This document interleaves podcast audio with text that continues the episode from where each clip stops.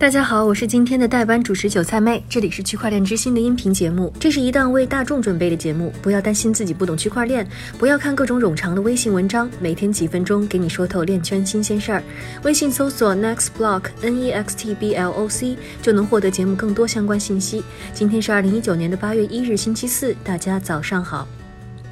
美国时间周三，Ledger X 正式宣布在美国推出首个实物结算的比特币期货合约。这些合约以比特币而不是美元向交易商付款。任何拥有政府签发身份证的美国居民都可以交易真正的比特币期货合约。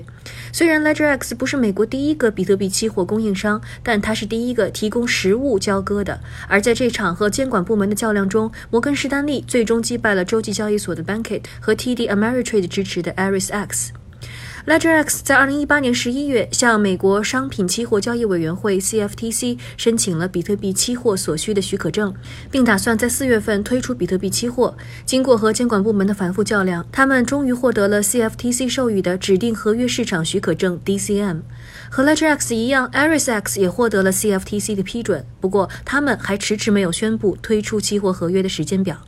更重要的是，这次 Ledger X 的产品同时面向机构投资者和散户投资者，允许任何通过 KYC 审查程序的人交易合约。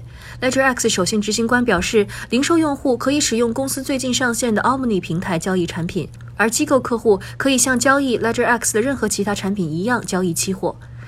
他还表示，客户可以在期货到期后拿到比特币，而且他们可以把比特币存入银行进行交易。他认为这是第一次一家受监管的公司能够允许客户将比特币作为合同的抵押品。也正因为如此，客户不需要等待银行转账或美国银行系统的其他限制才能参与。说完了 Ledger X 的消息，下面的时间还是交给韭菜哥，他为我们准备了一组链圈的最新快讯。好的，感谢韭菜妹的分享。我们今天呢，还是先来关注一组行业消息。首先，数字货币交易所 Kraken 宣布。